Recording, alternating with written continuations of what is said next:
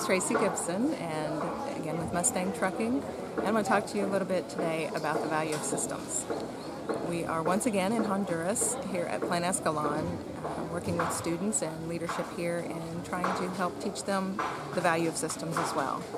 I want to share just a few things I've learned through the years and hopeful that you can find something that might be helpful for you in starting the trucking business, I really didn't understand systems, but started to implement them pretty early and found the value of them that it was a repetitive business, and by doing so, it was dispatching trucks, collecting tickets, doing billing, accounts receivables, tracking that the drivers did get paid and on time, um, customers were paying on time, and so forth.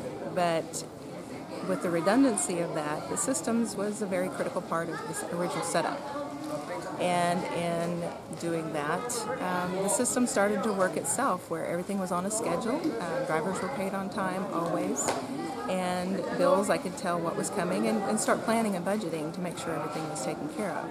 If I start seeing a little problem in view, I would start making other solutions available to help remedy that before it became a big problem.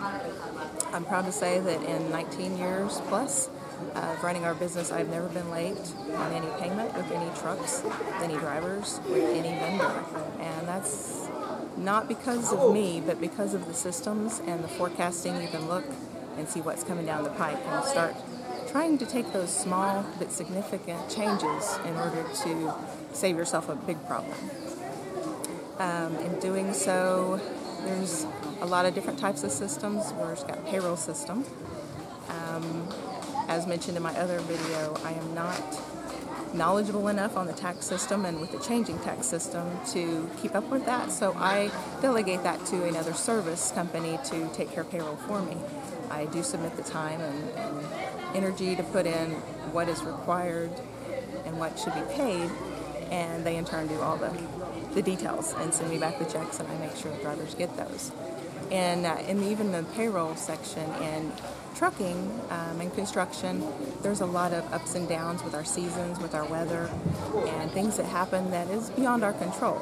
And to keep the drivers, the good drivers that we find, and know that we want to keep them, we had to create another system in order to survive those hard times.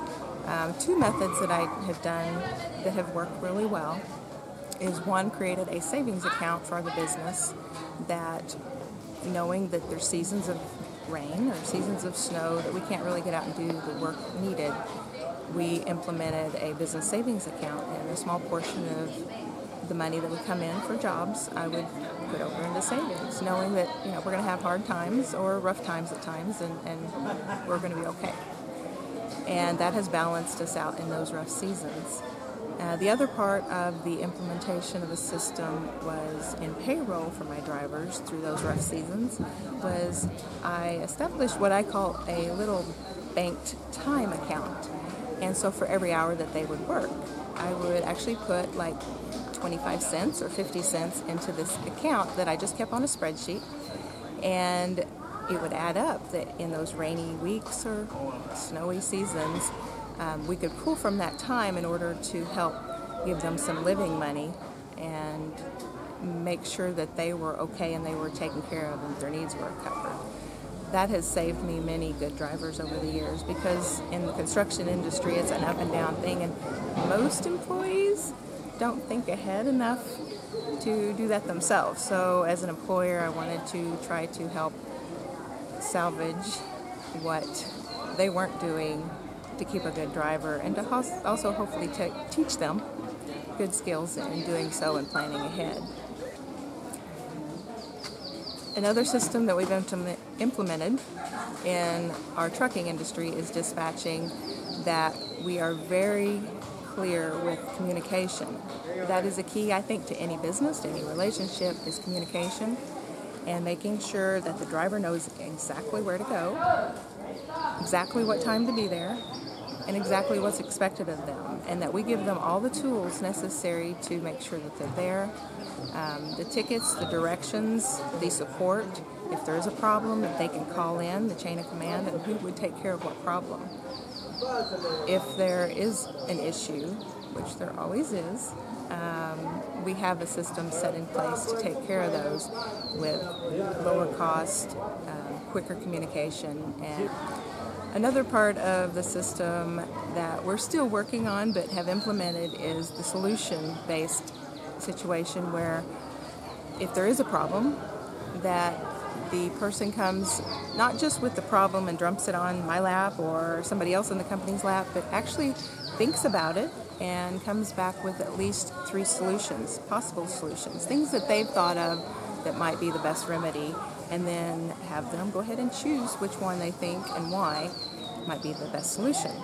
In doing that, it requires the employee to actually put themselves in the owner's shoes and what would be best for the company, what would the owner like done, and it gives them a little bit more feeling of part of the system. Um, some confidence is gained with them being able to do that. And in situations where myself has not been able to be reached or another authority figure, they go ahead and make that decision and that call and make that change and they just get with us the next day and say, here's what happened, here's why. And we actually have never had a problem with saying, oh no, you're really screwed up. It's, it was always, that is a really good solution. Maybe we could tweak it this a little bit more this way if it happens again. But it gives the employee just a vested part of the, the system, the way things need to be, and of course, the end result is better customer service, better relationships when you have communication.